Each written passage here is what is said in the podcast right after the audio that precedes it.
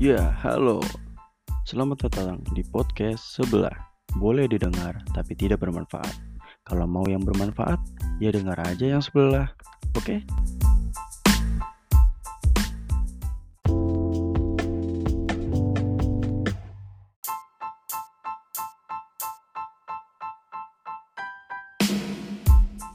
Kabar baik untuk pecinta Marvel Cinematic Universe. Film terbaru Marvel, yaitu Black Panther, Wakanda Forever, siap tayang di bioskop Indonesia mulai tanggal 9 November 2022. Film ini diproduksi oleh Marvel Studio dan distribusikan oleh Walt Disney Studio Motion Picture. Black Panther Wakanda Forever ini adalah sequel Black Panther 2018 dan film ke-30 di Marvel Cinematic Universe. Film ini disutradarai oleh Ryan Coogler yang ikut menulis skenario dengan Joe Robert Cole.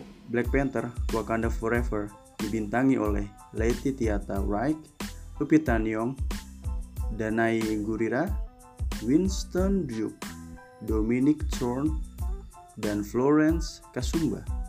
Selain itu, film ini juga menampilkan acting dari Michaela Cool, Tenoch Huerta, Martin Freeman, dan Angela Bassett. Dalam film tersebut, para pemimpin Wakanda berjuang untuk melindungi negara setelah kematian Raja Chala. Sebelum menyaksikan film di bioskop, yuk simak beberapa terlebih dahulu sinopsis dari film Black Panther Wakanda Forever. Film ini menceritakan perjuangan Ratu Ramonda, Shuri, Baku, Okoye, dan Dora Milaje. Mereka berusaha melindungi bangsa mereka yang sedang dalam bahaya dan ancaman bangsa lain. Ada campur tangan kekuatan dunia dan negara lain setelah kematian Raja Chala yang menyisakan duka. Ancaman baru muncul dari negara bawah laut, Talokan, yang tersembunyi yang diperintah oleh Namor. Namor ingin bekerja sama dengan Wakanda.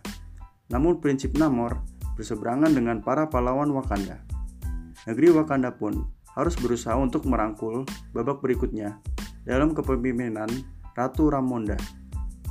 Para pahlawan harus bersatu dengan Night Kia dan Evertross untuk menyelamatkan rakyat dan negeri mereka. Itu dia sinopsis film Black Panther Wakanda Forever yang siap tayang di bioskop Indonesia.